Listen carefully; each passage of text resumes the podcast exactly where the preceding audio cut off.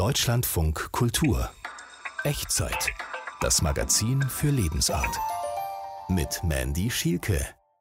Willkommen zum Echtzeit-Podcast. Sie umgibt uns immerzu, aber jetzt im Herbst ist sie wirklich unübersehbar. Die Vergänglichkeit, ein Phänomen in der Natur, aber auch sonst vielerorts zu finden in unserem Alltag. Schöne Schutt und Weltansichten auf Papier. Oder an die Vergänglichkeit so haben wir diesen Echtzeit-Podcast genannt. Vergänglichkeit ist die Eigenschaft von etwas vergehen zu müssen. Der Gegenbegriff zur Vergänglichkeit ist die Ewigkeit. In diesem kleinen Laden scheint die Zeit völlig stehen geblieben zu sein. Viele Regale, die sind vollgestellt mit Videokassetten. Ursprünglich wurde Terrazzo eigentlich auch immer schon als so eine Art Recyclingmaterial hergestellt. Natürlich ist es am besten, wenn man zu Lebzeiten Sperma oder Eizellen einfrieren lässt. Die Leute wollen Dinge kaufen, die einen bleibenden Wert haben und mit denen sie etwas anfangen können. Peter Bellaby, einer der letzten Globenmacher der Welt. Ein Thema, vier Facetten. In der Echtzeit dreht sich heute alles um die Vergänglichkeit. Denn wenn alles immer schnell gehen muss, verlieren wir aus dem Blick, welche Ruhe, Schönheit und Würde so im alten, Vergangenen stecken kann. Wir schauen also genauer hin, suchen nach Orten und Objekten, die mit dem Zeitgeist auf den ersten Blick gar nichts zu tun haben. Es geht um schönen Bauschutt, das langsame Handwerk, Globen herzustellen und jetzt gleich um die Videothek von Fatma Ergin. Ein Ladenlokal in Berlin-Wedding, wo sie türkische Filme auf VHS-Kassetten verleiht. Wirklich wahr. Reporter Kemal Hür war dort. Wie sieht es da aus? Ich habe mich dort einerseits gefühlt wie einem türkischen Wohnzimmer aus den 80er Jahren, aber auch wie in einem Museum. Für mich persönlich war das eine echte Zeitreise in die 80er Jahre, denn ich war selbst vor 30 Jahren oft in solchen Videotheken und habe türkische Filme ausgeliehen. Und in diesem kleinen Laden, Ergin Kassetçilik heißt er im Wedding, scheint die Zeit völlig stehen geblieben zu sein.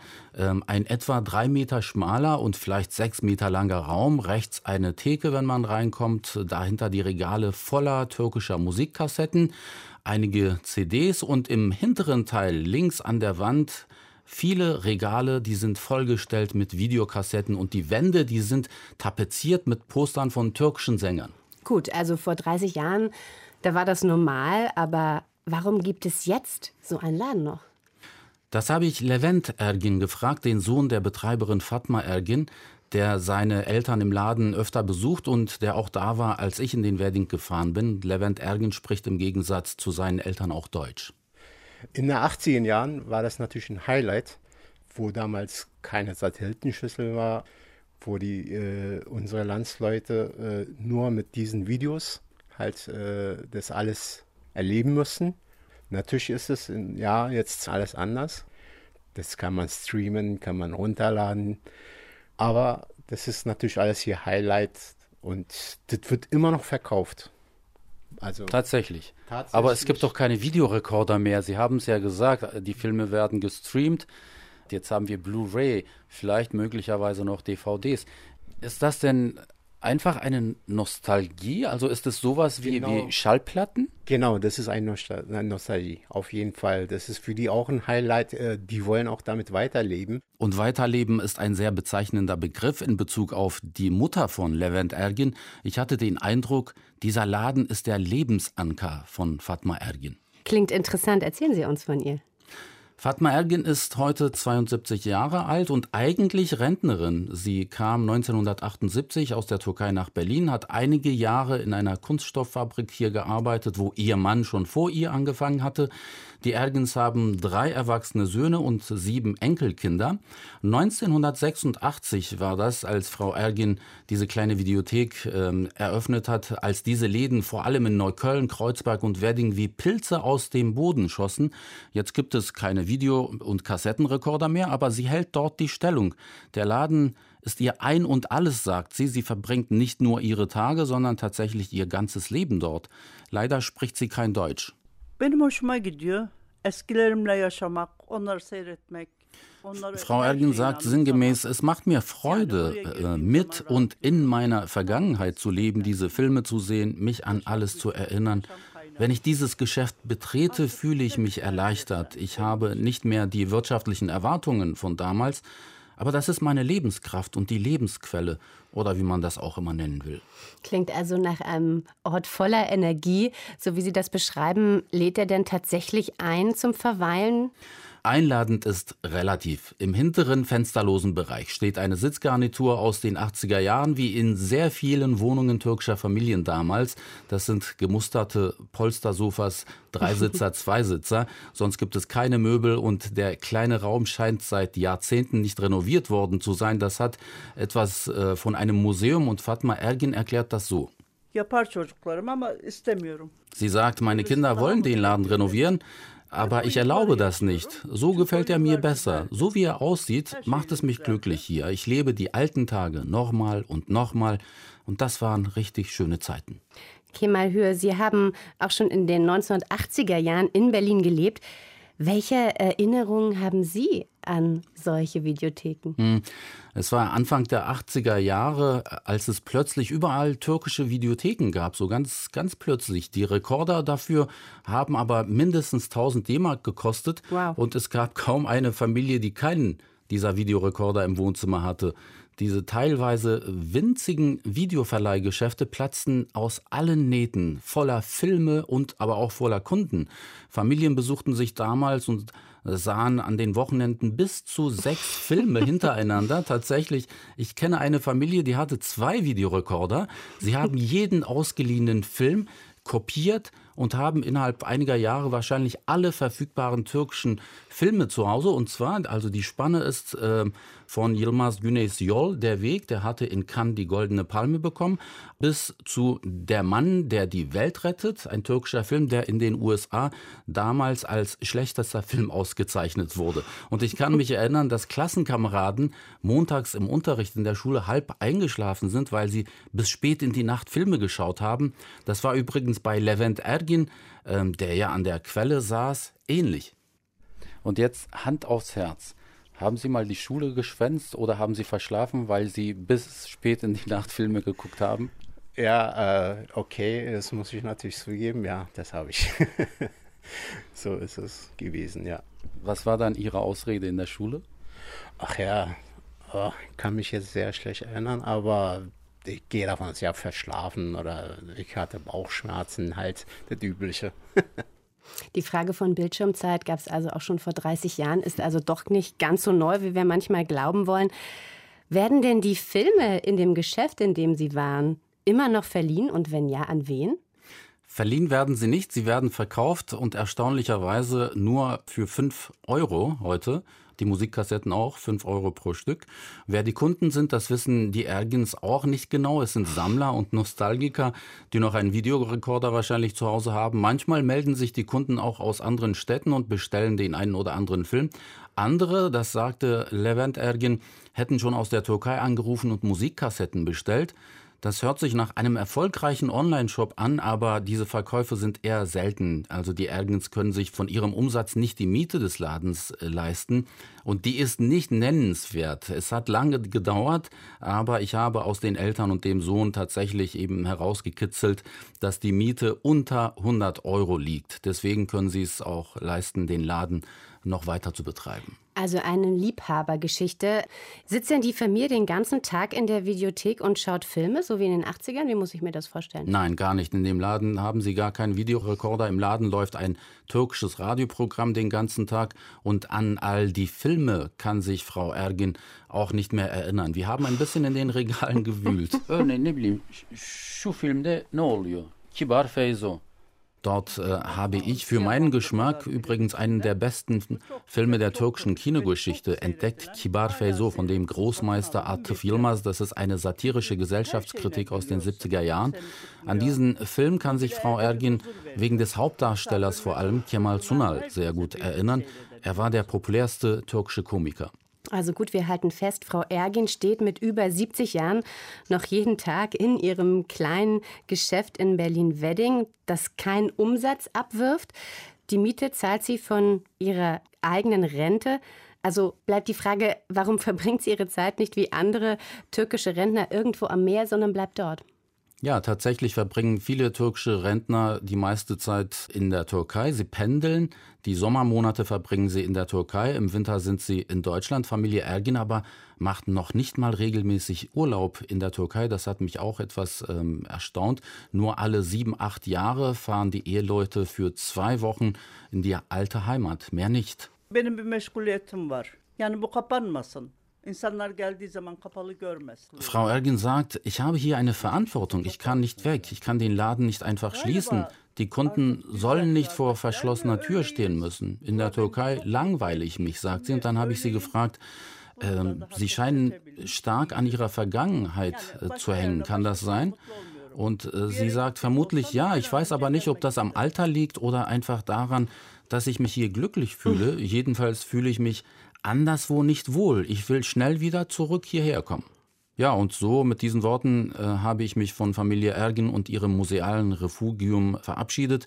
Frau Ergin wollte noch einen Tee trinken und den Laden wie jeden Tag um 18 Uhr schließen, ob mit oder äh, ohne Kundschaft. Und ihr Mann sagte, aber wir sind das älteste Geschäft hier in dieser Straße im Wedding und alle kennen uns und sie nennen mich Muhtar.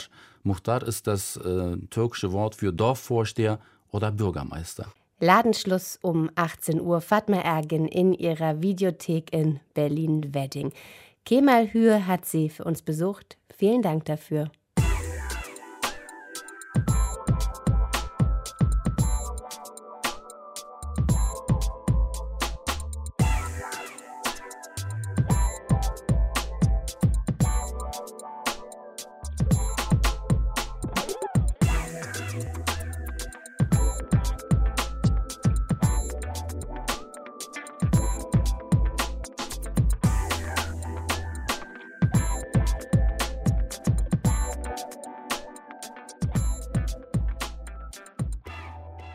Nicht auf der Höhe der Zeit liegt, wird ausrangiert. Aus dem Haus und aus den Köpfen. Ein Fehler finden wir in der Echtzeit und so lassen wir uns Zeit in diesem Podcast und erleben die Schönheit der Langsamkeit und würdigen die Vergänglichkeit. Jetzt geht es darum, wie sich altes, Vergangenes konservieren lässt. Um Schönes, das Architektinnen aus Berlin in Bauschutt entdecken und umwandeln und um eine alte Handwerkstechnik. Terrazzo. Katja Bigalke weiß mehr. Terrazzo. Vielleicht klingelt es nicht sofort bei Ihnen, wenn Sie diesen Namen hören. Vielleicht denken Sie einfach an Italien und an Draußensein und an die Schönheit dieser alten Kultur. Und das ist auch gar nicht falsch. Die schwarz gesprenkelten Terrazzo-Fliesen, die in der Nachkriegszeit zuhauf in deutschen Großstädten verlegt wurden, haben mit diesen Assoziationen allerdings nicht viel gemein. Terrazzo war irgendwann mal so das übliche Billo-Material in jedem Hauseingang. Das ist in Berliner Hauseingängen genauso. Man findet überall diese typischen sehr dicht gestreuten Terrazzo-Böden. Schwarze Steinsplitter in weißen, hellgraue Steinsplitter in dunkelgrauen und dunkelgraue Steinsplitter in schwarzen Platten. Ganze Treppenhäuser wurden in den 50er und 60er Jahren mit dem robusten industriell gefertigten Massenbaustoff ausgekleidet. Und das so konsequent, dass sich Terrazzo als edler Bodenbelag, der er einst mal war, erst einmal erledigt hatte. Bis jetzt.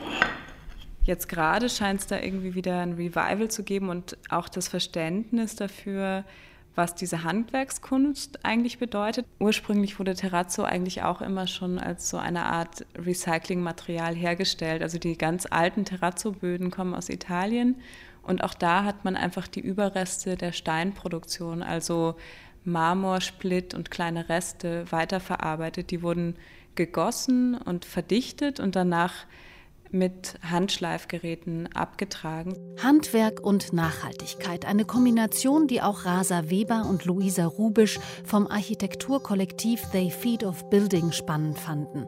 Nur arbeiten sie nicht mit Überresten aus der Steinproduktion wie im alten Italien, sondern mit Bauschutt, der aus Abriss entsteht. Mit Urban Terrazzo recyceln wir die Überreste von alten Häusern und machen daraus neue Oberflächen, Terrazzo-Oberflächen, die dann eben als Flickwerk, als Stücken diese alten Häuser wieder zeigen und sichtbar machen. So entstehen mit natürlichen Erden gefärbte, mattgrüne, ockerfarbene, beige oder schwarze Platten mit bunten, zum Teil gemaserten Sprenkeln aus Baustoffresten, die, aufgeschliffen, erst ihre wahre Schönheit entfalten.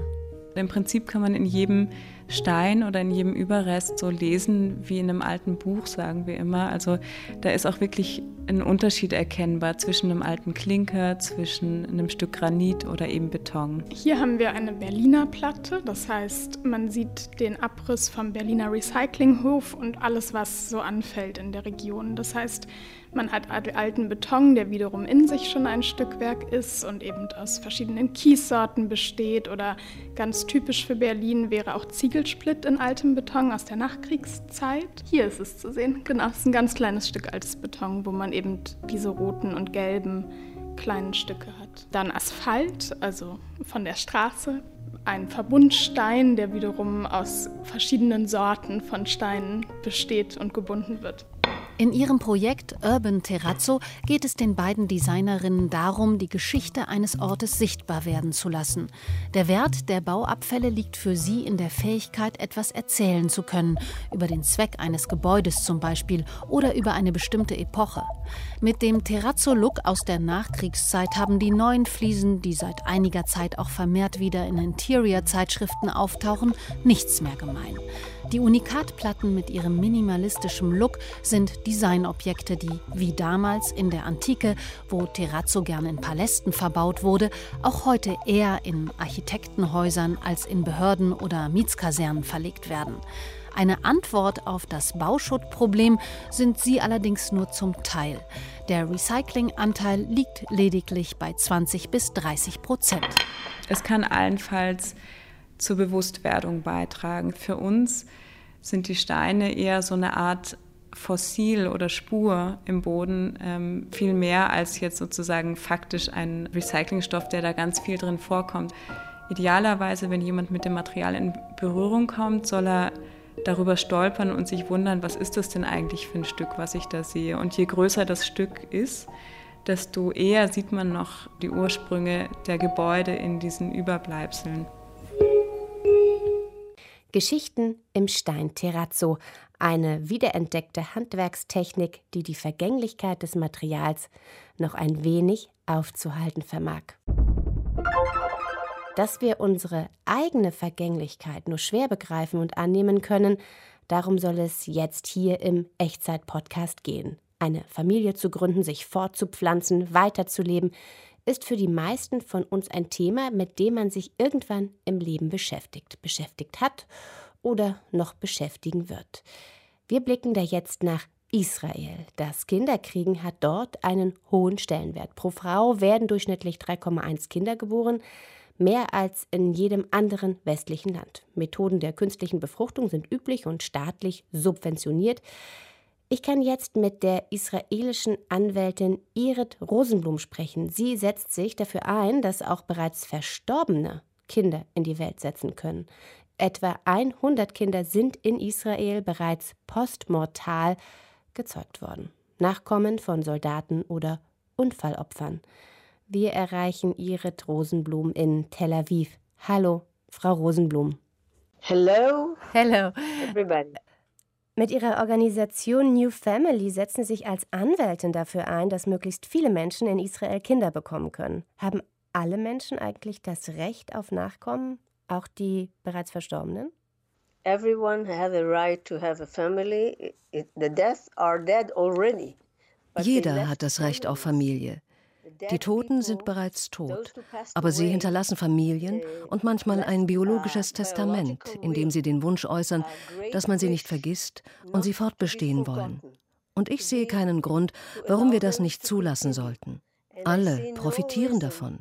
Die Toten, weil wir sie durch die Kinder am Leben halten, die trauernden Eltern der Verstorbenen, weil wir ihrem Leben wieder Sinn geben, und die potenziellen Mütter, die das Kind zur Welt bringen, weil sie und das Kind wissen, wer die Vorfahren sind und seine Wurzeln, seine Geschichte kennen. Wie darf man sich das vorstellen? Menschen spenden vor dem Tod Sperma oder Eizellen oder die Verwandten sorgen dafür, dass ihnen nach dem Tod noch etwas entnommen wird? Das kommt darauf an. Es gibt zwei Möglichkeiten. Natürlich ist es am besten, wenn man zu Lebzeiten Sperma oder Eizellen einfrieren lässt. Menschen, die wissen, dass sie in gefährliche Situationen geraten könnten. Zum Beispiel Soldaten machen das, aber auch schwer Kranke. Andere schreiben ihren Wunsch auf. Ich versuche, die Menschen in Israel ja dazu zu ermutigen, das in einem biologischen Testament festzuhalten. Dann können noch bis zu 72 Stunden nach dem Tod Sperma oder Eizellen entnommen werden. Solange sind sie überlebensfähig. Aber wir sollten nicht zu lange warten. Sie, Frau Rosenblum, Sie haben einige der Familien vertreten, die unbedingt wollten, dass ihre verstorbenen Söhne, Töchter noch Kinder bekommen. Welche Geschichten stecken eigentlich dahinter? I have great stories about uh, a family that uh, lost her, her son in a car accident. Es gibt eine wahnsinnige Geschichte über eine Familie, die einen ihrer Söhne bei einem Autounfall verlor. Der zweite Sohn war bei dem Unfall dabei und bat die Rettungskräfte inständig, dem verstorbenen Sperma zu entnehmen, weil er wusste, dass sein Bruder sich unbedingt Nachkommen wünschte. Sie weigerten sich aber. Und sechs Monate später starb tragischerweise plötzlich auch er, der zweite Sohn. Hinter diesen Geschichten verbirgt sich unglaubliches Leid. Die Eltern der beiden Söhne wussten, dieses Mal müssen wir Sperma extrahieren lassen und haben das veranlasst. Jetzt kämpfen sie vor Gericht für den zweiten Sohn. Mit der Anwältin Irit Rosenblum spreche ich hier in der Echtzeit über die Frage, wie weit wir gehen. Was denken Sie, was motiviert die Angehörigen eigentlich diesen langen Kampf, der dann auch vor Gericht äh, sehr lange äh, durchgezogen wird? Was motiviert die dazu? Das dauert ja zum Teil jahrelang. It doesn't matter the time. What is matter is the possibility to fulfill the last will and uh, to continue. Der Zeitfaktor ist nicht ausschlaggebend. Wichtig ist, die Möglichkeit zu haben, den letzten Wunsch des eigenen Kindes zu erfüllen und für das Fortbestehen der Familie zu sorgen. Manchmal braucht es auch länger, weil die Familie sich erst noch mit dieser Idee auseinandersetzen muss. Dann wird jeder einzelne Fall vom Gericht geprüft. Das Gericht gibt vor, dass nach dem Tod des Angehörigen mindestens ein Jahr vergehen muss, bevor der gesamte Prozess ins Rollen kommt und dass die Eltern und die potenzielle zukünftige Mutter sich mit einer Sozialarbeiterin treffen müssen. Sie bereitet die Beteiligten auf die neue Situation vor, spricht mögliche Konflikte an und versucht herauszufinden, ob alle für diesen Prozess bereit sind. ready to the process. Oft sind es ja die Eltern der Verstorbenen, die dafür kämpfen, dass eben diese Verstorbenen noch Kinder in die Welt setzen können. Sie suchen dann auch die Familien oder Frauen aus. Das heißt, sie treffen die Wahl. It goes like in normal life. Das ist wie im normalen Leben, wenn du dir deine zukünftige Ehefrau oder den Ehemann aussuchst. Es muss einfach passen. Also treffen sich die Eltern der Verstorbenen mit Kandidatinnen und suchen eine Frau aus. Die Eltern des Verstorbenen treffen dann die Wahl und der eigentliche Vater in dem Fall eigentlich nicht. We're not talking es ist aber nicht so, dass die Eltern der Verstorbenen und die potenziellen Mütter zusammen leben. Die Frauen sind komplett unabhängig und erziehen auch die Kinder alleine. Sie können auch in ein anderes Land ziehen, wenn sie das wollen. Es ist wichtig zu verstehen, dass die Eltern der Verstorbenen nur Großeltern sein werden, nichts anderes. Haben denn die Frauen, also diese künftigen Mütter, die Interesse zeigen, ja an so einer Aufgabe, denn gar keine Bedenken, ein Kind von einem Toten zu bekommen? Of course not, because nobody forced her. Natürlich nicht. Niemand hat sie dazu gezwungen. Die meisten Frauen sind Ende 30 oder Anfang 40. Viele sind Frauen in gleichgeschlechtlichen Partnerschaften, die gerne eine Familie aufbauen wollen. Und die einzige Möglichkeit, Sperma von einem Spender zu bekommen, dessen Identität sie kennen dürfen, ist dieser Weg. Aber sie dürfen auch die Familie des Spenders kennenlernen und haben dann zusätzliche Großeltern, Onkel und Tanten und sie kennen den familiären Hintergrund ihres Kindes. Das ist sehr wichtig. Hm. Ist also eine Möglichkeit, vor allem auch für unkonventionelle Familienkonstellationen Kinder zu bekommen. Eine sehr komplexe Situation. Wieso ist es Ihnen so wichtig, diese Menschen als Anwältin zu vertreten? Was motiviert Sie eigentlich dazu? I believe my family history is also das hat sicherlich mit meiner Familiengeschichte zu tun. Meine Vorfahren sind Holocaust-Überlebende. Der Tod hält uns nicht ab. Wir kämpfen gegen ihn an und sorgen für das Fortbestehen des Lebens. Was sagen Sie eigentlich den Menschen, die meinen, dass sie mit dem, was Sie unterstützen, zu weit gehen und dafür plädieren anzunehmen, dass das Leben eben endlich ist und damit auch unsere Reproduktion? We don't have to accept anything. Who says we have to accept? Are they God or what? Wir müssen gar nichts akzeptieren. Wer sagt, dass wir das tun müssen? Sind diese Menschen Gott? Wenn wir die Möglichkeiten und Fähigkeiten haben, nach dem Tod Kinder in die Welt zu setzen, dann können wir das auch machen. Wir zwingen ja niemanden. Aber es ist unmoralisch zu sagen, dass Menschen, die den Wunsch, die Möglichkeit und den Willen haben, das nicht tun dürfen, weil wir das Ende akzeptieren müssen. Wir müssen gar nichts tun. Shouldn't do it because we have to. We have to nothing. Mit Iret Rosenblum habe ich über das Recht von Toten auf posthume Nachkommen gesprochen. Sie setzt sich als Anwältin dafür ein und sagt, dass sie moralische Einwände gegen diese Praxis nicht akzeptiert. Frau Rosenblum, vielen Dank für das Gespräch und alles Gute.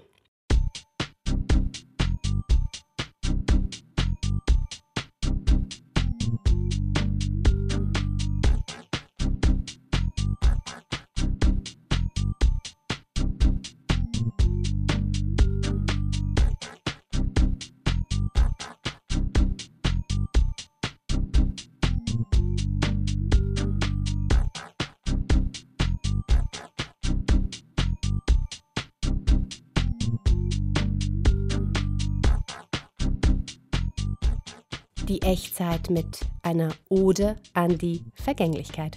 Und da Vergänglichkeit ja auch viel mit Zeit zu tun hat, stellen wir Ihnen auch noch die sehr aufwendige und langwierige Arbeit des Globenmachers Peter Bellaby aus London vor. Ruth Rach hat sich bereits im Frühjahr mit ihm verabredet und weil es zu der Zeit in London eine Ausgangssperre gab, haben sich die beiden per Online-Konferenz unterhalten. Er steht in einem hellen Dachstudio und umklammert einen Erdball.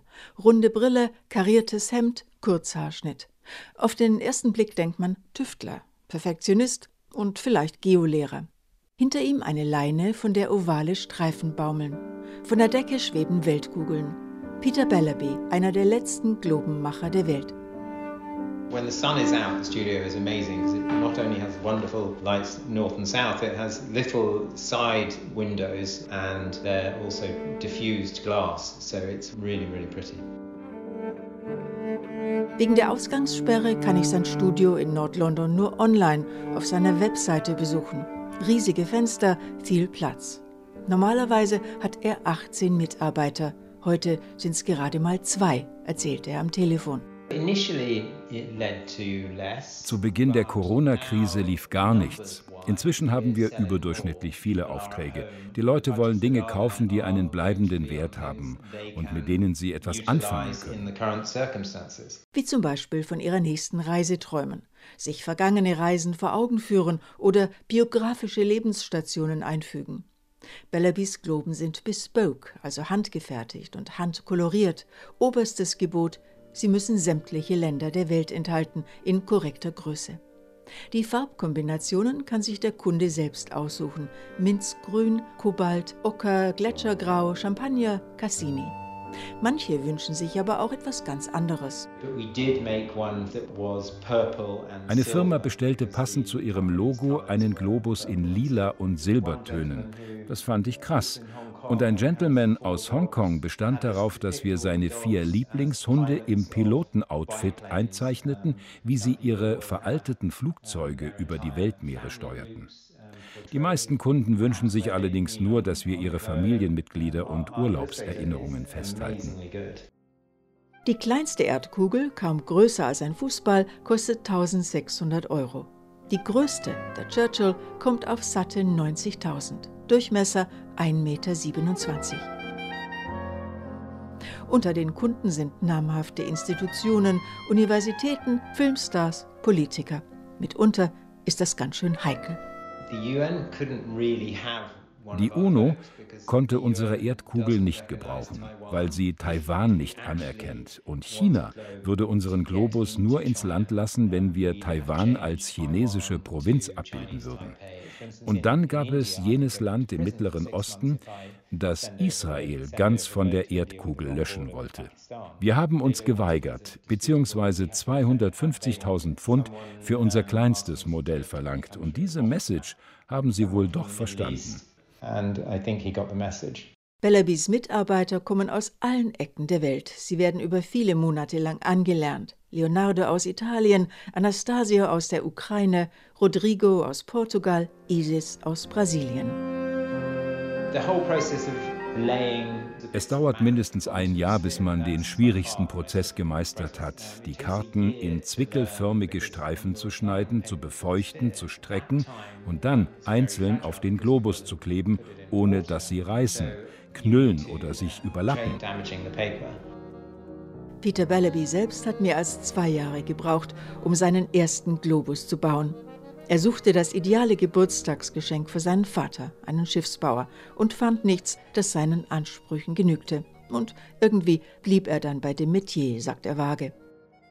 Peter Bellaby engagiert sich für die Umwelt. Klimabedingte Veränderungen an der Erdoberfläche wie die Erosion von Küsten oder die Schrumpfung des Aralsees lassen sich auf seinen Erdkugeln allerdings kaum erkennen. Da müsste der Maßstab deutlich größer sein. Wenn du die Erde auf die Größe eines Tennisballs schrumpfen lassen würdest, wäre sie glatter als ein Ball. Selbst auf unserem größten Globus wäre der höchste Berg der Welt kaum höher als ein halber Millimeter.